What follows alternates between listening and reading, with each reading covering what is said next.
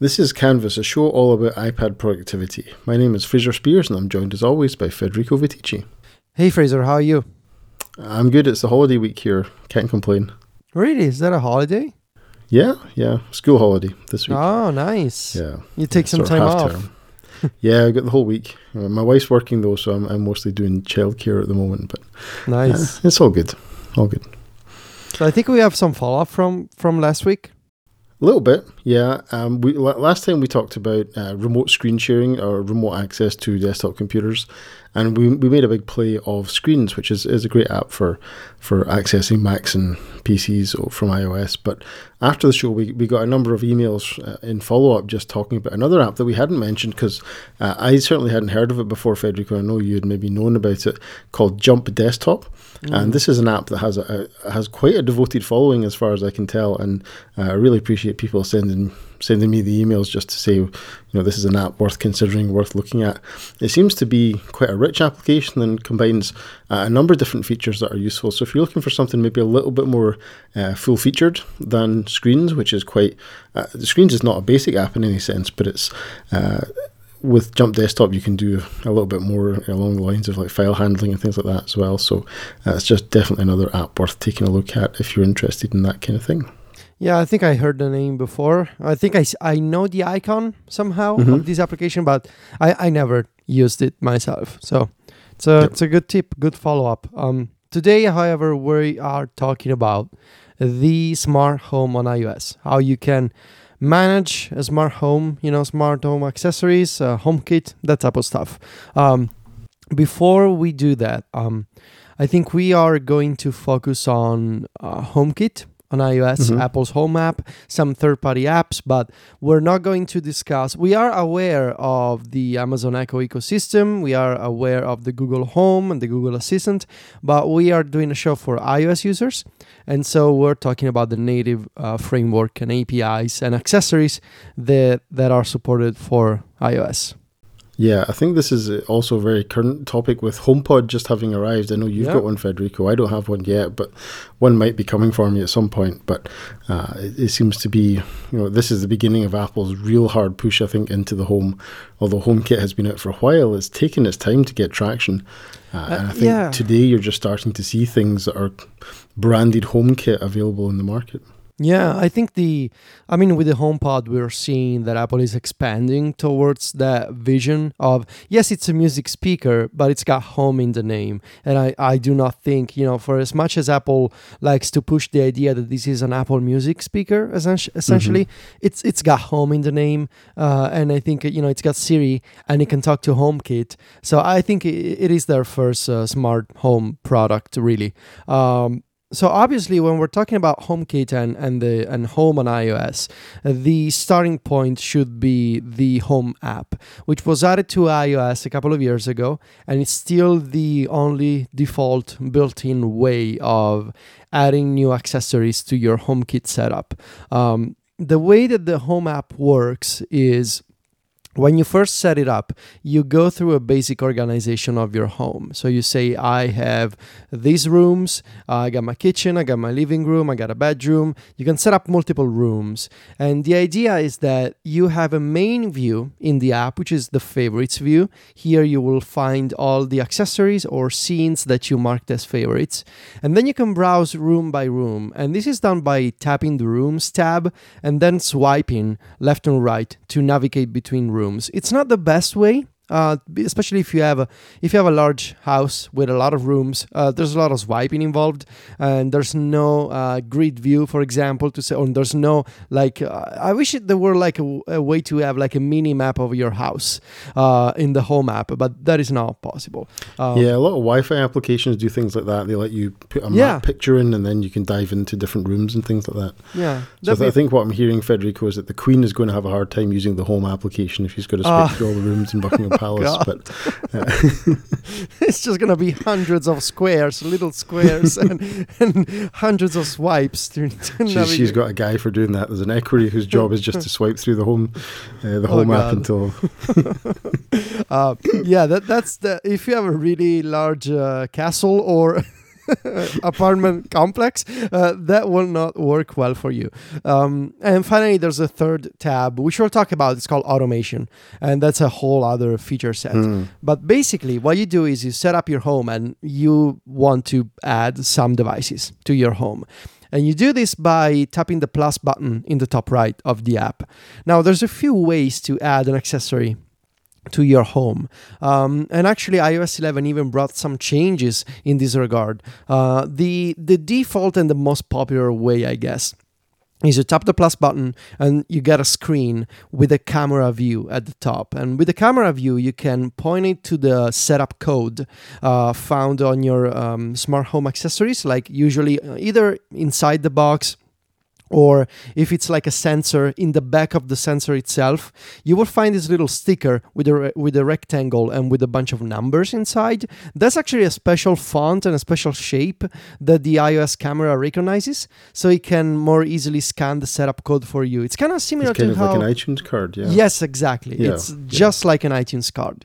Uh, so you you you can scan with the camera, or with iOS 11, what you can do is you can tap to set up if the accessories have NFC ena- enabled.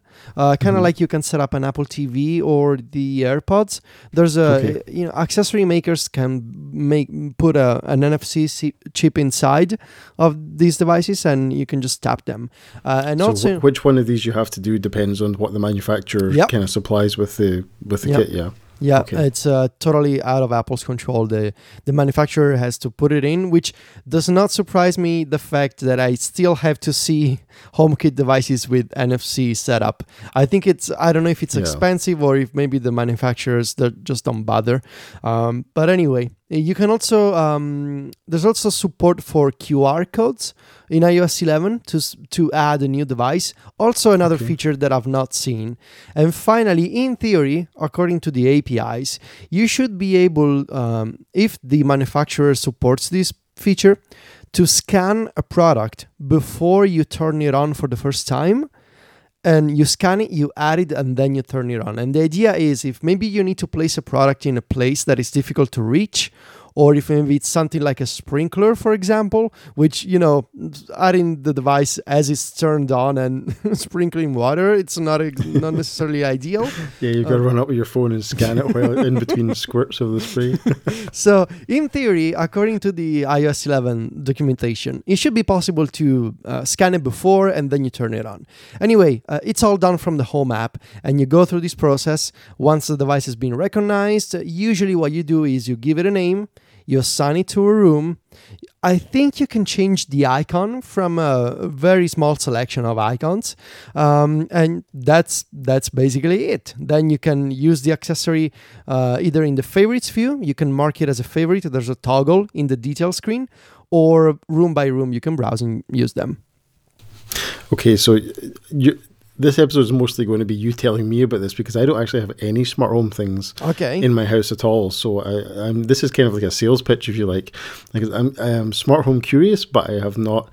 Uh, all I can think of, Federico, is my mother coming to do some babysitting and then me having to explain to her how to turn the lights on okay. and the look on her face when I tell her you've got to download this thing or whatever. So I'm really looking forward to kind of hearing more about how this Mm. works.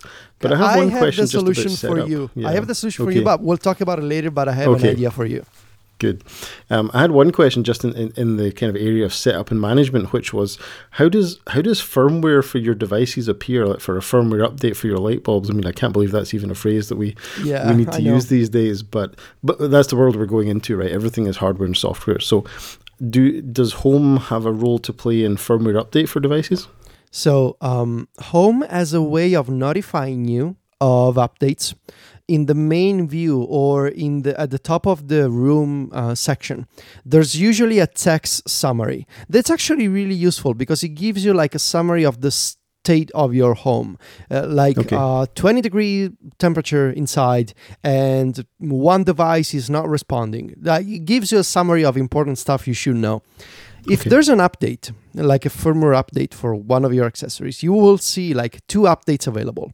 And I actually went through this process today with one of my door sensors. Um, it said uh, two updates available.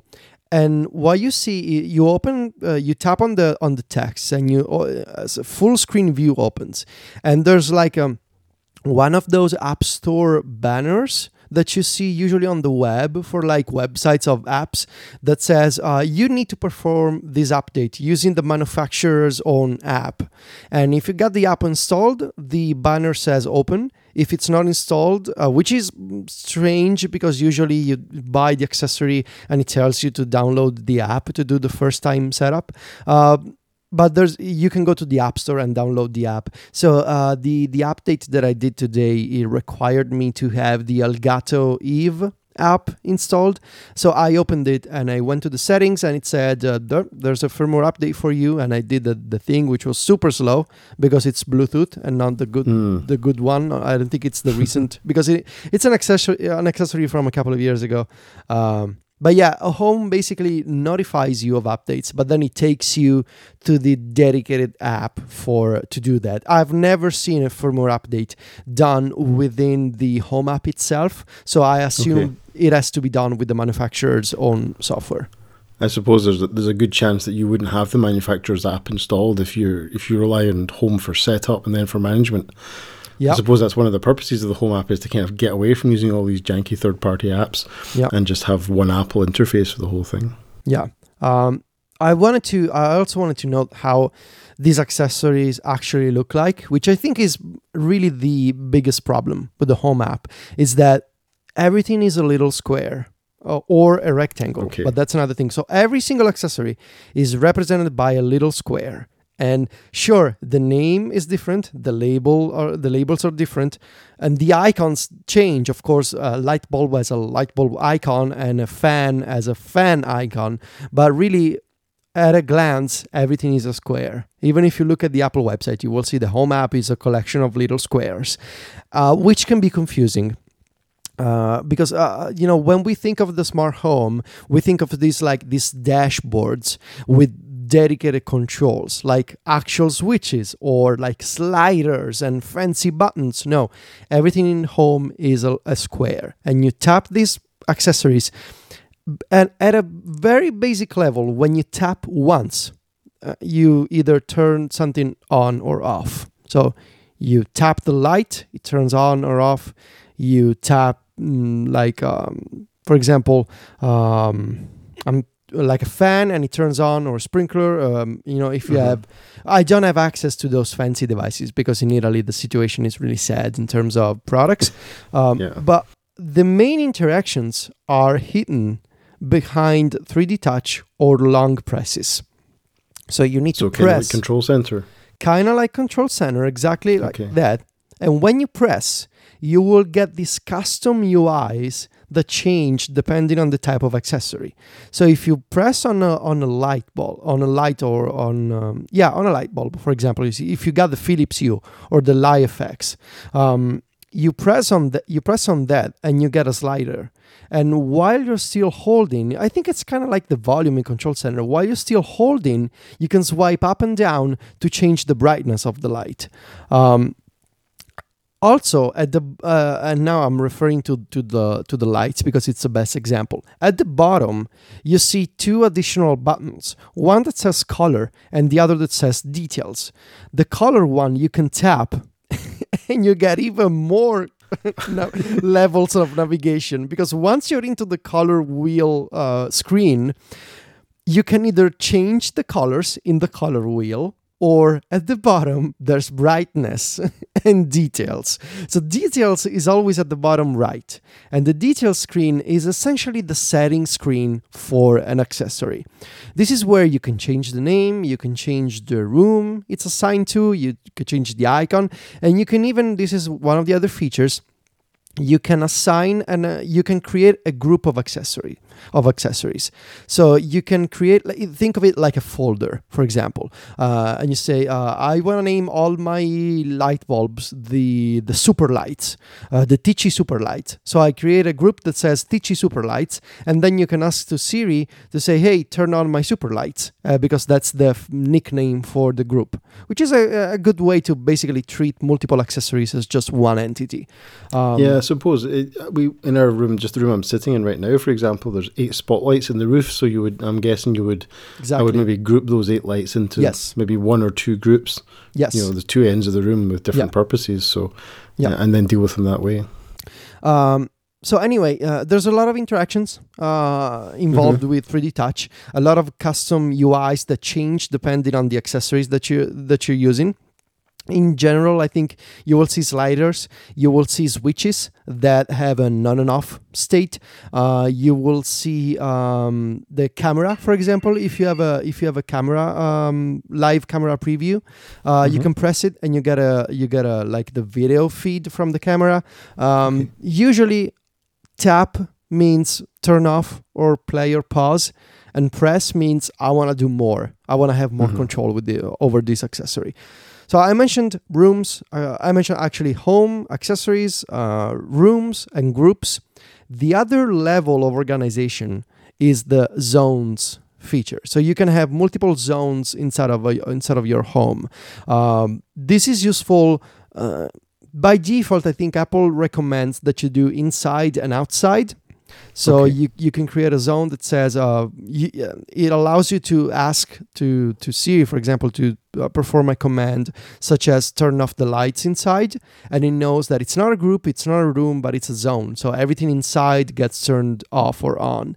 But you can also get uh, you know be more custom in the sense that maybe you think of a zone as your uh, kitchen and living room. Uh, there are two separate rooms, so you can create a zone there. Or maybe you want to create a zone for your garage and your you know office uh, it, if they're com- close to each other. Uh, there's a lot of it really depends on what you're looking for here. Uh, personally, I just have inside and outside because we live in a in a small apartment. There's really not a need for s- multiple zones. But I I'm imagine that the kids' bedrooms could be a zone in my house. Turn off That- all the lights in the kids' Yeah. bedrooms would be the, the Yeah. most amazing thing I could get. Yeah. Probably. Yeah. So uh, that that's that's Yeah. possible, and uh, a lot of these a lot of these controls. Um, I would recommend that you go into your um, in the home app, and if you tap at the top, there's a there's like a location icon. Uh, here you can see all, of the people that have access to your home. All of the you can change the background wallpaper because you yes you can change the background image in, for every single screen in the home app, and Okay. here you will also see like the hubs that are connected. So like Apple TVs or HomePods or iPads that are acting as hubs that allow you to access your home remotely uh, wh- while you're not at home. Yeah. I wasn't sure if HomePod could do that or not, but it, it can Yeah. basically take the same place as the Apple TV for remote access. Yeah. Yeah. Remote access and running automation stuff while you're not at home. Um, Okay. So, yeah, that's really useful. So, so let, let me restate what you've said and just make sure I understand it correctly. A, a zone is some large area that contains any other unit in the system, and then you can have rooms. But an ex, a, a home a HomeKit device has to be inside a room in order Yes. to work. Is that right? yes. And yes. then a group is a collection of accessories. accessories, Yes. which may or may not be the same type. Is that right? Like you could have a fan and a light in a group, I think or do they all have to be the same? So you can have a group, and that group could go across rooms. I'm double could checking say- now, but I think so. You can see like turn Uh, off all the lights no, in the house. No, they can No? only be grouped accessories of the same type. So I'm Okay. I'm trying now, and I try with my kitchen light, and it recommends other lights. So they have to be similar. So a, group is of the same type, but Yes, maybe in different same- rooms. So you could yes, you could have a, a command for all the lights or all the heaters or something like that. yes, And that would affect multiple rooms, but they would all be of the same type. Okay. yeah, Okay. yeah. so because I imagine ways, yeah. you don't want to group like like a light with a with the temperature or with the thermostat. Because when you say turn on, what does it mean? Like I could see Yeah. how it would be strange to reconcile the same command for different types of accessories. I, I suppose really and truly, a, a- a group is a, a collection of um, similar types of device, Yes. and a room is a collection of different types of device. Yeah. So it's, yeah. it's one or the other, isn't it? Really, you know, it's just Yeah. a terminology thing. Okay. Yeah, and the Right. zones you can set up by going into the rooms tab. At the top, there's a at the top left there's a list icon uh, that brings up a, a list of all your rooms. So if you don't want to swipe, I guess you can also access this pop up. Um, and there's a button that says room settings and here you will be able to uh, tap on, a, on any individual room to change the name and assign the room to a zone Okay, so zone is a group of rooms, basically. Yeah. Okay, got it. Okay. Now, I have one other question about rooms and zones. Does the whole system assume that you only have one house? Uh, n- Can you have yes, more than one but house? you can have multiple home configurations. I think. Okay, Um, so if I go now, this is something that I never tested myself. this is not a current topic for me either, but someday There's there a- might. No, no, no. I get it. It makes sense. Like Yeah. if you have like a vacation home or something like that. Yeah. Uh, you can you can tap on the arrow icon that I mentioned in the home tab in the home tab on the top left. There's a button. Uh, you tap it, it opens a, a full screen view with your profile pictures and the hubs. And there's another button that says Add Home. And Okay. yeah, and in fact, the default name is Vacation Home. There you go. Yeah. Well, you think how much people at the top of Apple earn, and you th- you would think they would probably be in that situation that you know Tim Cook or somebody would have tested that and gone, "Hey, you know, Yeah, my house in. Alabama I can't be controlled by my house in California." So, Yeah. Yeah. Now Cool. there's another level that I need to explain, which is the scenes feature. Okay. feature. So a scene is, um, I guess, it can be defined as a as a group of actions. So in, we talked about groups of rooms, groups of accessories. This is a group. Uh, a scene is a group of actions that can be executed at once with a single command uh, through a fancy nickname that you assign. So Okay. for, I, I'll give you an example. Um, I have uh, set up just today a new uh, LiFX light on my desk. And in my desk is actually placed in a small small corner of my, our bedroom. So I don't really have an office space. And in our bedroom, we also we also have a Philips Hue light, which is connected to a bigger like IKEA huge light bulb thing that go Okay. basically the light is inside and it creates like this diffused effect, which is really nice. So I have two lights. I set up a scene which is called uh, recording time. So I can ask Siri to turn on recording time, and it puts uh, basically assigns a specific color and intensity to each individual light with a single command. And this gives you the idea what you can do. A scene is a way, it's not an automated way. It's a single command for multiple actions from different accessories that can be placed in different rooms and in different zones, but it's a way to save time to perform multiple actions together. Okay, so it's kind of like a script in that sense. Yes, it's kind of Like a like, a script. script, yeah. yeah. Okay. I, I I love that you you're trying to think of this in programmer terms. I'm like just eventually I'm going to write a shell script that just does this for me. So we're going to get there. Yeah. Yeah, but you have a lot of freedom here. For example, you can say movie time, and maybe you know the lights are dimmed and the window shades uh, close. Uh, I know there's uh, there's I, I know someone who sent me an email a while back. They they control their um the, the watering system in their garden with the sprinklers and the and the because there's uh, now with iOS 11 you can buy um, you can buy HomeKit sprinklers, HomeKit uh, Mhm. faucets. Uh, there's a lot of like fancy home automation stuff that you can get in the United States, um, and you can set up scenes for like Siri, uh, water my flowers, and you know stuff like that. Uh, it's In really Scotland, we've got that built into the atmosphere. It's fine. yeah, I mean, it's. Uh, uh, I think I'm setting up a bunch of scenes. It's a feature that I did that I never really took seriously, and I know Mhm. why because I. I've only been adding accessories to my home, like seriously, uh, over the past month. Uh, because Okay. if you only have like a couple of lights, it, yes, you can set up a scene, but it's not really useful. It starts to become useful the moment that you have a lot of accessories and you want to set up a lot of actions. Yeah, because going going through the individual devices could get pretty tedious, I guess. So you're going to want to have, Yeah. you know, you could, you could have like a shutdown or something where you know everybody's gone to Yep. bed and just want to make sure everything's off in the house, that kind of thing. Yeah, and the, and the scenes is also a way to save time with automation, which I'll talk about in, in a few minutes. But instead of uh, like when you're setting up a new automated uh, rule, uh, you don't have to add one accessory after the other. If you already have a scene, you can say every day at 6 a.m. I want this scene to be run, and so it's a way you know grouping ac- Okay. grouping actions is also a way to save time later when you set up automation. Okay, I think I get it. Okay. Are you making So like, far, like so a good. little like a little mind map? yeah, I've got a kind of Dungeons and Dragons kind of scene going on in my head where there are there are scenes and there are zones and uh, I know that the Sonic term, Hedgehog was, was was split into zones, you know. there's a lot of terminology. There's a lot of terminology involved, but Yeah. trust me, it it does make sense. Now, I'm not a fan of the, the design of all this, but Mm-hmm. the the structure makes sense. Yeah, it it, it feels very programmerish at the Yes. moment. You Yeah. know, like there, there's a hierarchy and there are there are defined groups and, and there are ontologies for all these things. I think. Mhm. Uh, I- I suppose, like you're saying, it, it would take some time of kind of living in a smart home to get a feel for the kind of things you do repeatedly in the app, and then you could turn them into uh, Yeah. turn I- them I- into. I can tell you, um, yeah, there, there's a lot of patience involved with all of this, especially if you live with other people. Like um, explaining all the n- nuances of all the commands, and like Mhm. especially for Siri now that we have a HomePod, um, explaining the way that you're supposed to ask things.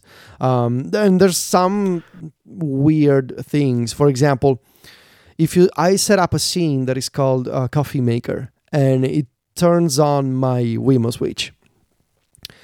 Okay. And the way that it's set up, you cannot ask Siri to turn off the coffee maker because Siri says I cannot turn off that scene because that scene is supposed to turn on your smart plug. okay. And so it doesn't know how to reconcile the fact that I'm asking to be turned off, but the action in the scene is to be turned on. So it, do- Oh, right, it doesn't, it, do- it cannot inf- infer that it also has to flip the action to actually turn off the smart the, the plug. grammar's effectively a little bit weak, isn't it? You- exactly. It, it doesn't have the sense of negation. So yeah, You, you it, can't it see. doesn't know that. It doesn't know that, and so it says, "I, I'm, I cannot turn off your coffee maker." But if you ask to turn off the switch, uh, it does that. So there's Ah, a okay. there's a Yep. few things that you need to keep in mind. Yeah, it sounds like it kind of you kind of need to be able to write the reverse of a scene as well, Yep. Or it needs to remember what the previous state was, and you can restore the previous state or something like that. And I think there's maybe a way to say just toggle whatever the state is and Yeah. do the opposite. Maybe there's a way, but the fact that I'm running this stuff through Homebridge, which is a whole other topic, um, Yeah. maybe adds some confusion to that. So you mentioned Federico living with others, and I suppose you know, as somebody who lives in a family of five, I think that's a, a big question for me if I was to bring smart home stuff into the into the house. Is uh, firstly, how do other people who live in the house interact with the smart home? I mean, assume that you know my my older two kids and my wife have all got iPhones and. You know, we're all members of our iTunes home sharing system or whatever it's called, the the family sharing system. Um, how how does that does that have any relationship? The Yeah. home sharing stuff with home and how do you bring people into that group So um, I don't have I don't have that kind of family setup. With just just two people over here. Um, Yeah. And we also have family sharing enabled. But I do I don't think it affects the way that you set up your home. I think you need to manually invite people. At least that's what I had to do f- with Silvia. okay Um, uh, you c- and you can do this invitation uh, from the home app itself. Um, the the problem is that I'm not sure because I don't have family sharing with the with the parent and kid setup, so I'm not sure how permissions work. If you have Yeah. children and they are signed in as children in your family sharing, what if you get additional permissions in the home app? It's something that I've never seen and that I've never bothered to check honestly. Um, Okay. So in theory, if you invite your kids to your home setup, they will be able to change to change everything whenever they want. I hope that there's a, some kind of parental control to say, uh, don't let my kids turn open the garage door, stuff like that. Uh, I think there turn there's on the oven yeah. I think there should be a way, but I'm I'm not sure. Right now, the the way that we are set up, I can do everything and Silvia can do everything. So um, we're both admins in that in that sense. Um, but I don't know. I I didn't want to. is, is there any concept of somebody not being an admin even though they might be an adult in, in the system can you can you invite people just to turn your switches on and off, but not to say add a new device to your system? So the way that I see this, if I tap on Silvia's picture uh, in the home app, uh, there's two settings. One that says allow remote access, allow this person to control Okay. accessories, see when they are being used, and receive notifications while not at home. And the second option is allow editing, which is editing allows this person to add and remove accessories, scenes, and other people in this home. And she only has allow remote access enabled. I, I can just imagine what my children would do with this. They, they would think it was the funniest prank in the world to Yeah. reprogram these. So that that allow editing flag is going to be quite important uh, for anybody living in a Yeah. family. I th- I think for for your family, uh, the maybe the best thing you can do is have like a little conversation before. Be like, kids, do do not do this. Uh, you can change the colors. You can, you know, you can maybe turn on the the air conditioner or something, but do not open the garage door at night. you know, do do not turn on the the strobe light effect. Uh, stuff like that. Well, you know, m- my daughter got an Echo Dot for Christmas, and uh, one of the funniest games now is for the, for her her younger sister to creep into her bedroom and say, "Alexa, volume 10. oh no. Alexa, play "Eye of the Tiger."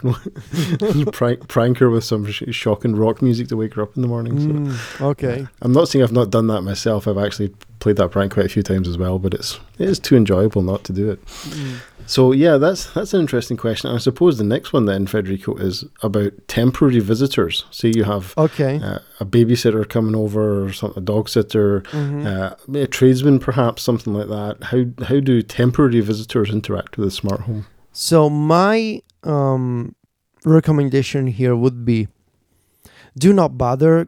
I mean, if he's a, if they're a regular visitor, like someone who comes over once a week, depending on the way the permissions are set up. Again, I don't know because I I don't know who to invite you to test this with.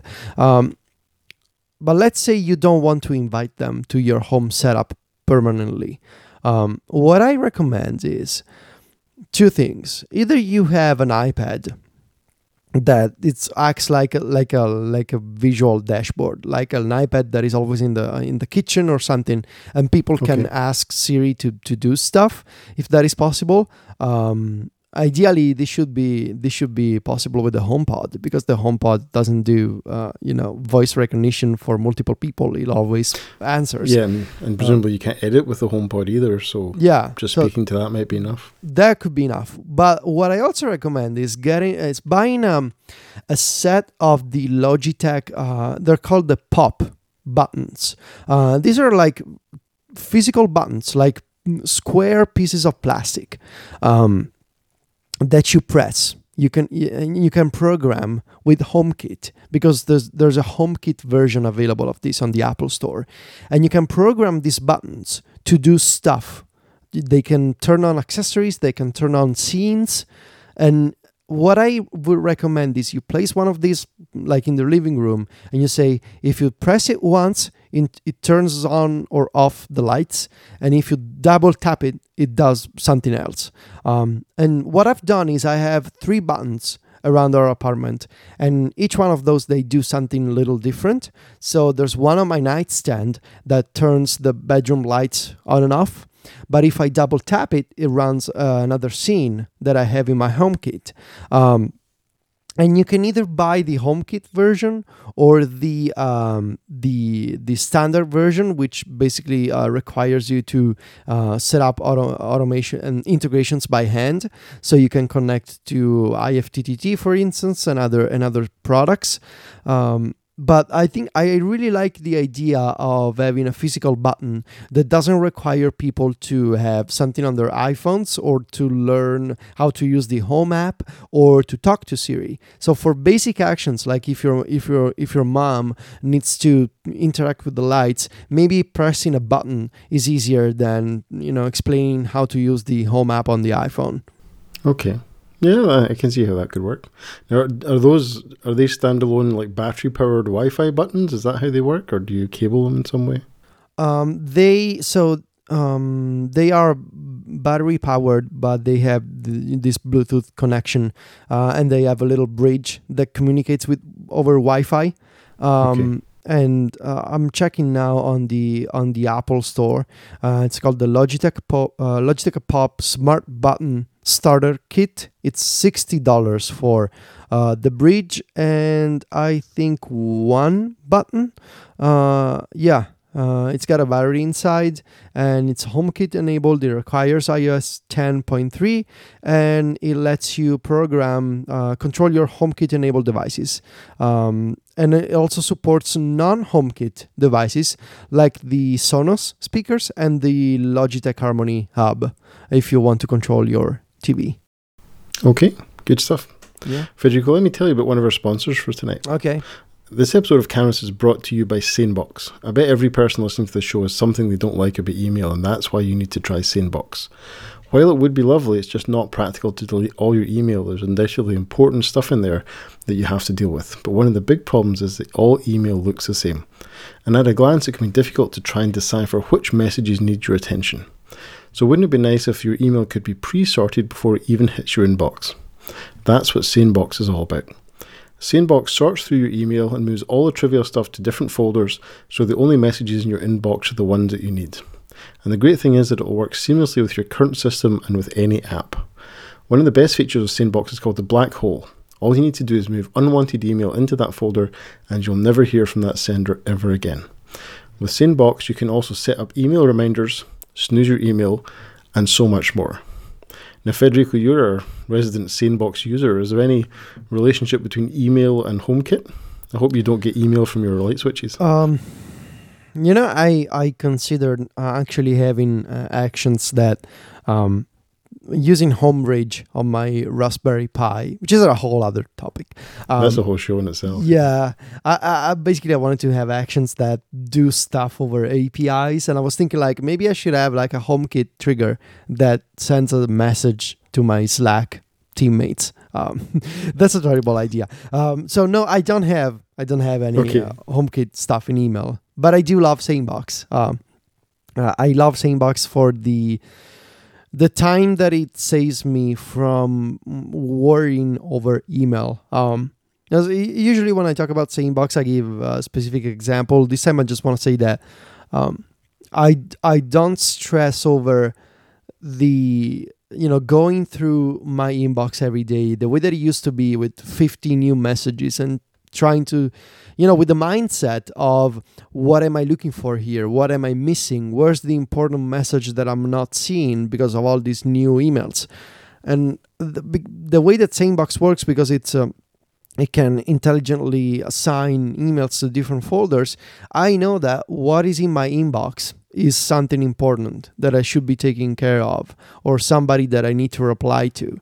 Um, and you know especially now that i've done some training because i mean sanebox will sometimes put stuff in your SaneLater folder especially if it, if it come if it's a message that comes from a person that you never talked to before. Uh, but once you train it over time it learns from your trainings. And so now it's been over a year that i've been using sanebox and uh, everything in my inbox is super relevant to me. And uh, the stuff in the SaneLater and the Sane News folders they are um, indeed messages that are from people that uh, like PR people that not necessarily I need to reply to, or questions that uh, you know I I get a lot of emails about apps and workflows and automations yeah. and ideas. So I love Sanebox because it saves me a lot of time and and it, you know it doesn't make me stress over email. Excellent. So to get help you get a little more organization in your inbox, we have worked with Sanebox to get you a great deal. Just go to sanebox.com slash canvas today and you'll get a two-week free trial and an extra $20 credit just because you listen to the show. You don't have to enter your credit card information unless you decide to buy, so there's really nothing to lose. Check it out today and get your email finally under control. Again, that's sanebox, S-A-N-E-B-O-X dot com slash canvas. And we thank Sanebox for their support of this show and all of Relay FM. So Federico, more voice. Okay. Siri um, and HomeKit. Hmm. So I mean, of course, if you get a HomePod, that's the only way to interact with uh, HomeKit. It's by talking to Siri. Um, but also you can do this on iOS. You can do this on your iPhone uh, using the uh, hands-free activation or the the standard Siri by pressing the the button. Uh, you can do it on the iPad via voice or with type to Siri, which is the new you know the new feature in iOS 11. You can do it on your Apple Watch, of course. Um, and if you have a Series 3, sometimes Siri even talks back to you on the watch. Um, the general idea is that you can turn accessories on and off. Uh, you can ask to activate scenes, and you can ask to retrieve information from accessories. What I always do is I ask Siri to give me the current the current temperature and humidity from our bedroom. We have uh, an Elgato Eve room sensor, and so Siri will. You cannot, unfortunately, this is one of the limitations of Siri. In, in general, but especially from HomeKit, is uh, quite apparent that you cannot chain multiple requests together. So you cannot say uh, Siri uh, turn you know turn the lights on unless it's a it's a zone or a group. You cannot like speaking naturally. You cannot say hey turn on the lights in the living room and the kitchen and give me the temperature. Like that that is not possible. That That's is something. commands, yeah. yeah. multiple commands is something that a, that an actual assistant would totally understand, but Siri does not, uh, which is unfortunate. But overall, I would say it works pretty well. Um, I I use the you know especially turning off my uh, my espresso machine which is hooked up to a Wemo switch um, and g- uh, retrieving the temperature either from inside or outside because we also have a sensor on the balcony to get to get the temperature from the outside. It works pretty well, and uh, here I guess the you know if you have a if you have a big house multiple rooms multiple groups multiple zones you you really see the advantage of that kind of organization here because instead of asking Siri to perform 10 commands with 10 questions in a row you can just group multiple commands together in one uh, layer and ask Siri to to act on that with just one sentence Very cool. Very cool. I think uh, I noticed when I was I was using a friend's HomePod recently, and I noticed that the fact that Apple's trigger word is two words. You say "Hey Siri." yeah Um, that I feel that that became quite tedious quite quickly, whereas the Amazon version is a single word, and and that seems just feels a little less annoying somehow. Uh, I wonder if Apple might change that in the future. Yeah, that that's exactly the same point that my girlfriend made yesterday. She said, you know, Mm. using hey before just just annoying. I prefer the way that you summon the the Amazon Echo with just one word. And I think Google has the same problem with the OK Google. Uh, it's it's it's not even that it's a necessarily like a longer like it's not like you're speaking for like 20 seconds, but it's the Yeah. it's the mental fatigue of saying two separate words. I, I don't know how to describe it, but it just inco- it just seems inconvenient, and I agree with that. I would like to have like just one, like just Siri, you know.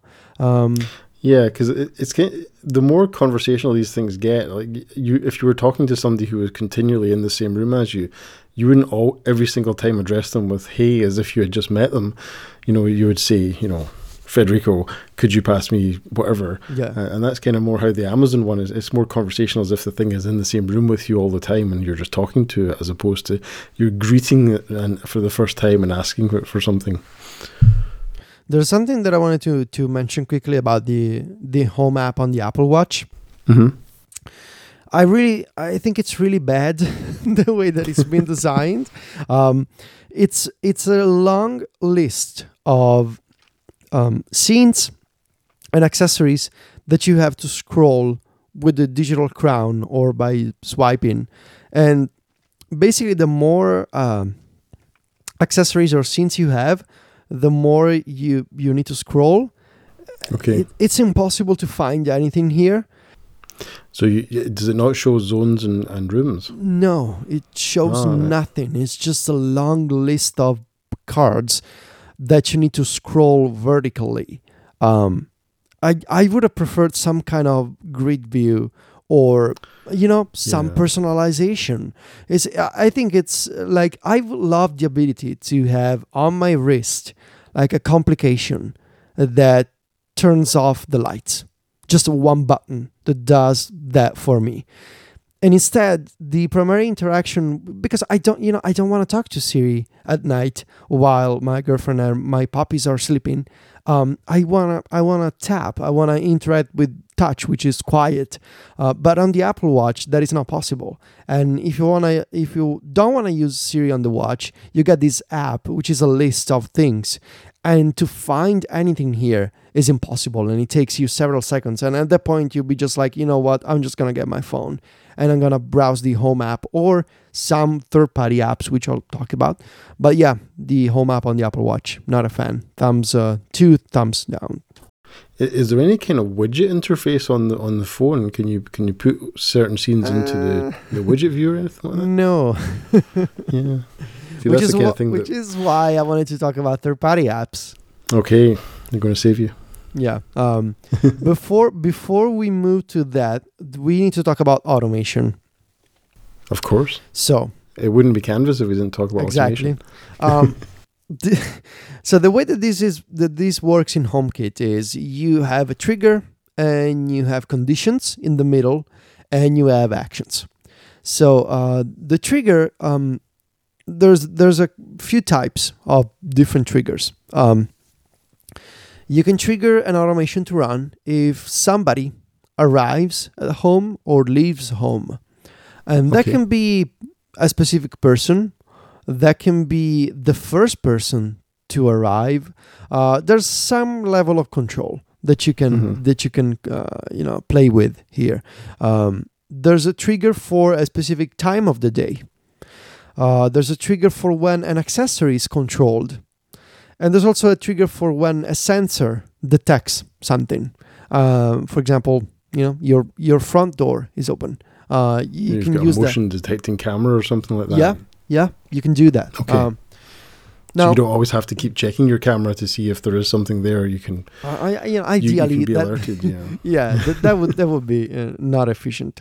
Um, also, in a, and this is where it gets kind of weird.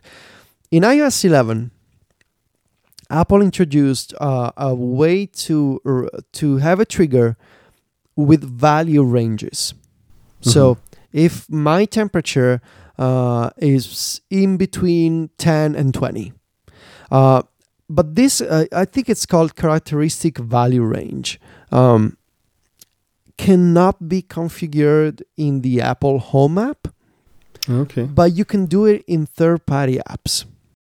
So the API supports it. The HomeKit supports it, but not the the Apple app. Yeah. So the API, this API, this value range can be can can be used in a third-party HomeKit client, but n- you cannot set it up from scratch in the Home app. However, once you set it up in a third-party app, you can see it in the Apple app hmm hmm because it knows what it means. So you can see the Yeah. you can see the automation, you can see the rule. You just cannot create it from scratch because there's no UI for that in the in That the sounds Apple like something they they ran out of time to do and they punted I it because so. there were no devices at the time or something like that. I think so. Um, so Yeah. the other the other aspect of this is the is conditions. So once I have a trigger, I want to make sure that the automation runs only if specific conditions have been met.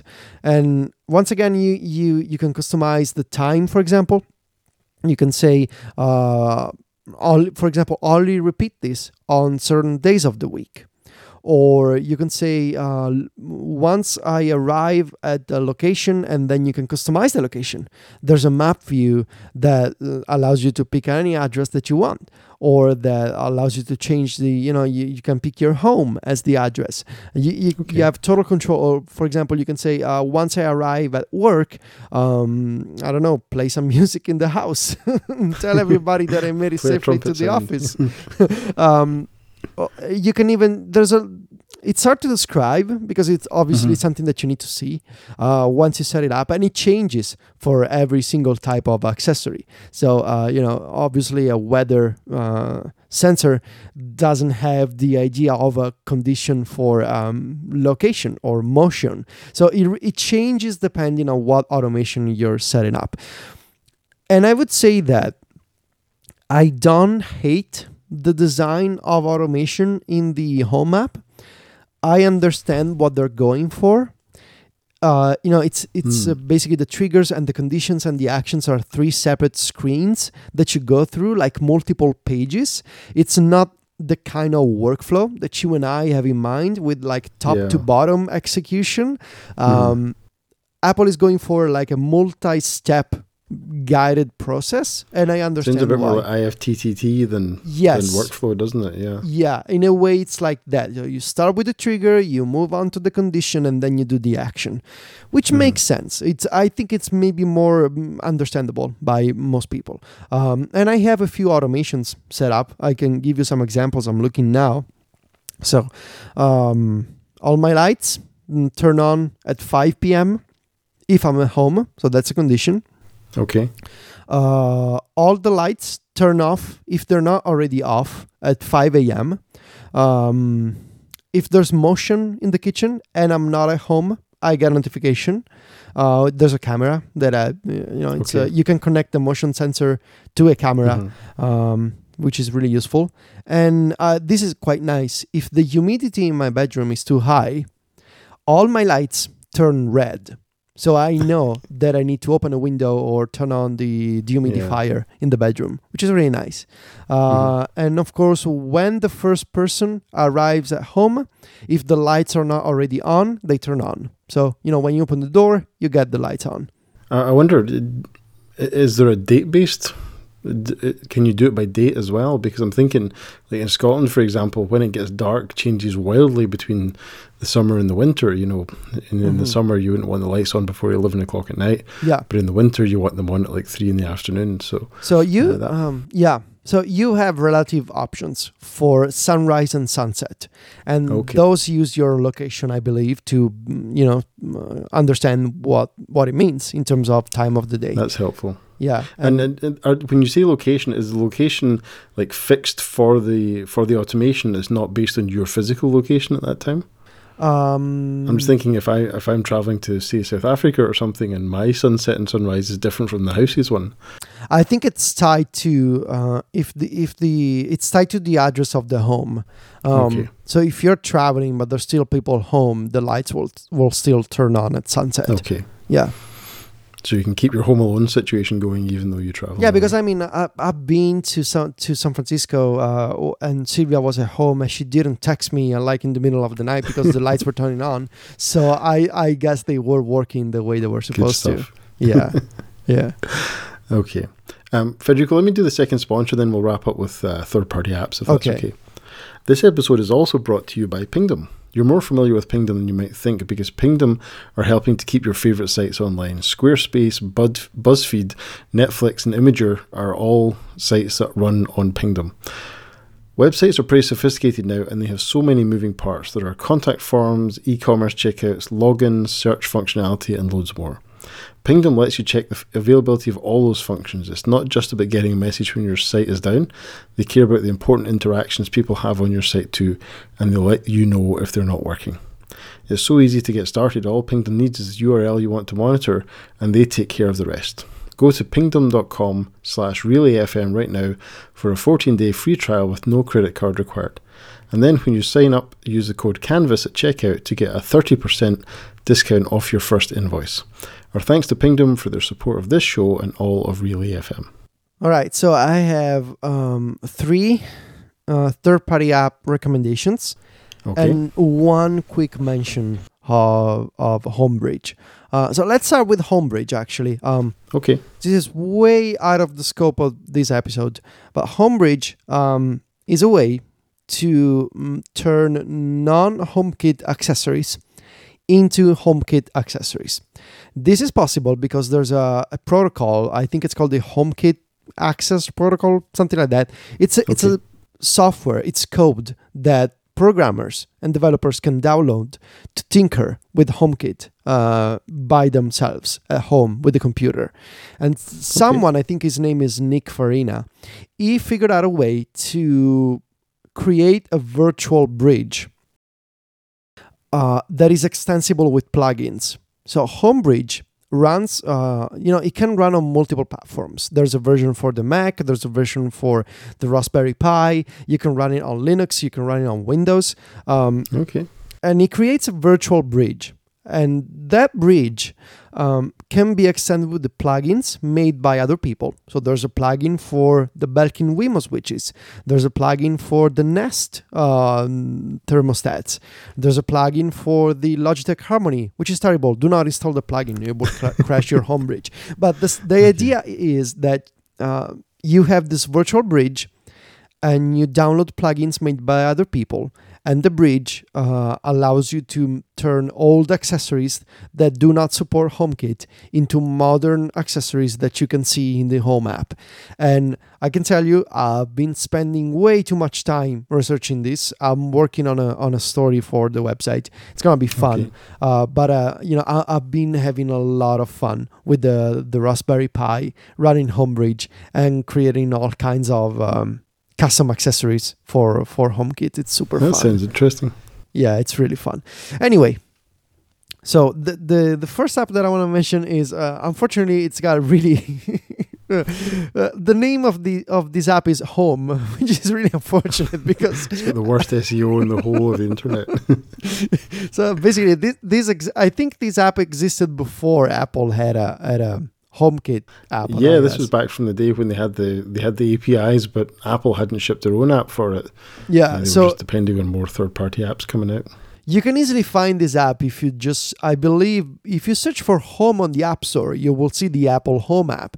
But if you search for HomeKit, it'll be the second result. The full title is Home Smart Home Automation, and the developer's name is Matthias Ochgatterer. Um, not, I think it's German. I'm not sure the way I'm pronouncing this. Um, anyway, it's got a yellow icon with a white home, sort of the opposite of the Apple Home icon. Um, now, this is like the tweetbot or the workflow for HomeKit. Um, okay. It's got a whole other mm, mm, organizational system. Um, the way that you create automations is more like the way that you and I like it, with like r- top to bottom, you know, rules, conditions, actions at the bottom. Uh, it runs, mm-hmm. you know, you start, you have a middle, you have a you have an end. It makes sense. And the best part of this, uh, it, um, I should mention, it's on the iPhone, it's on the iPad, it's on the Apple Watch. It supports iOS 11 design and it's got a lot of details and settings and controls. You can play around with Home for hours. Um, cool. But the best part is it's got widgets and you can totally uh-huh. personalize the widgets. So you have widgets for individual accessories, you have widgets for scenes, and you have widgets for groups. And you can customize this the way that you want. Everything is colorful, everything has a custom icon much much better design. Not necessarily intuitive but better design in the sense of everything is more recognizable at a glance than the apple home app. But also it's like this is the homekit app for power users of homekit. If that's a thing it should be a thing. Um, Absolutely. You you can do it a is lot now after you've done this show.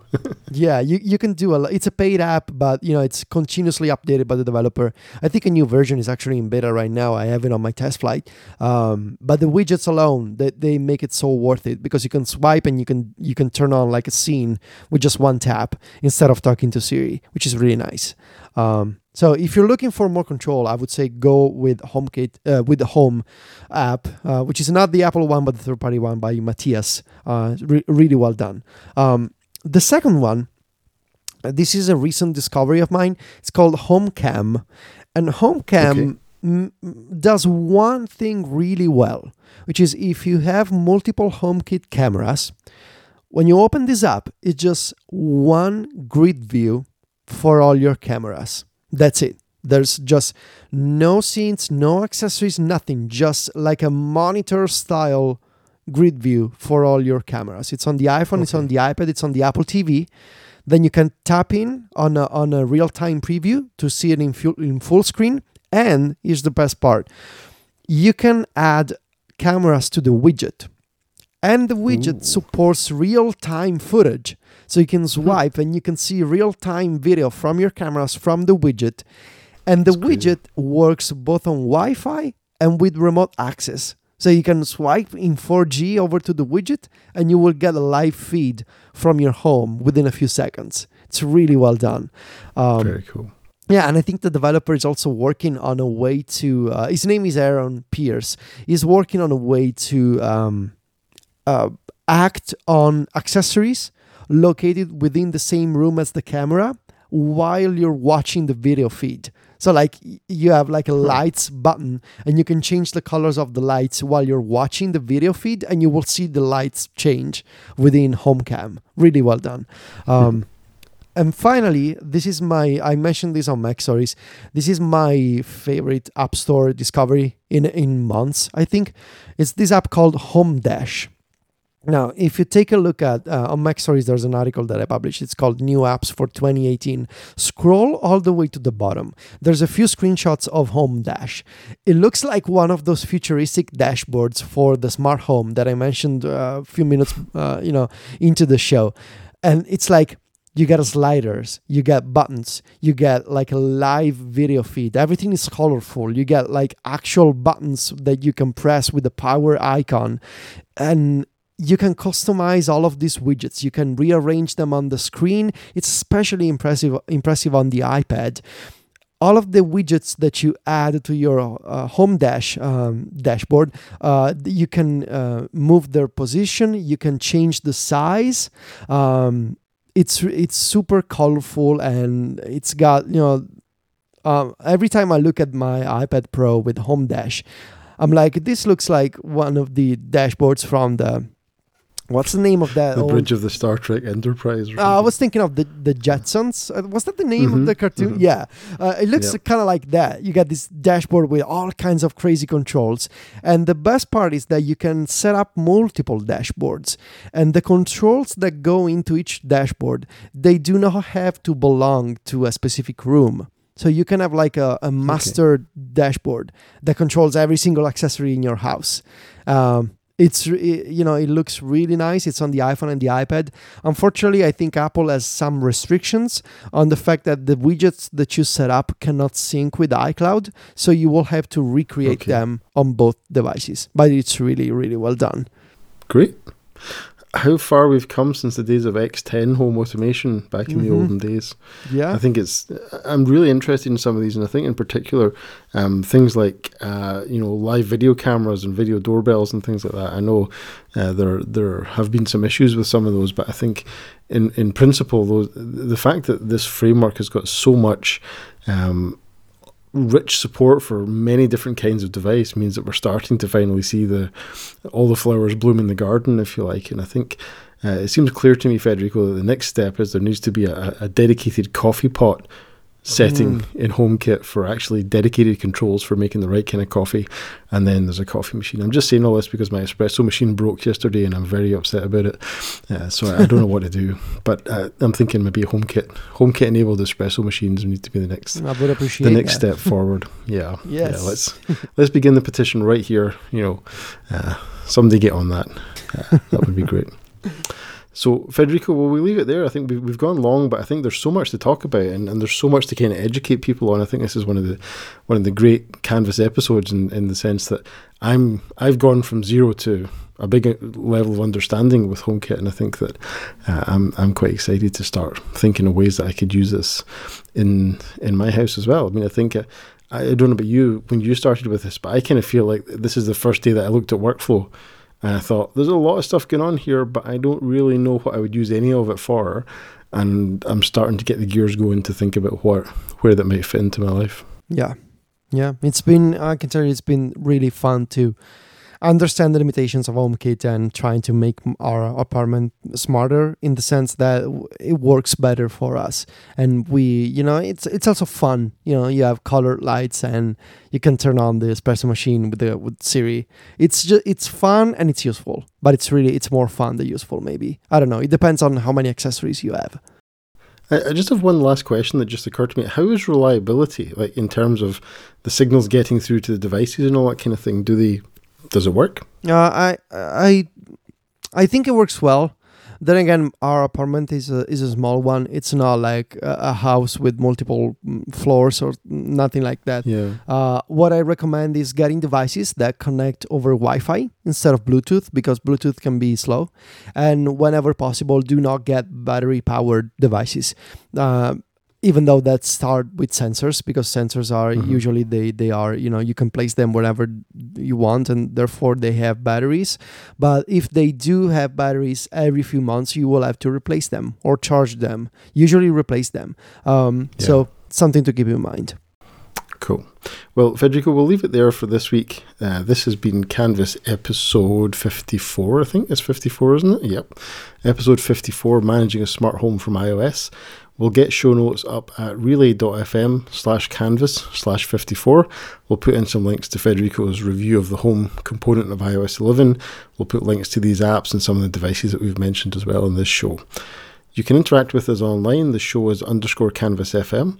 I'm Fraser Speirs on Twitter. Federico is Viticci, and we'll be back with you next show.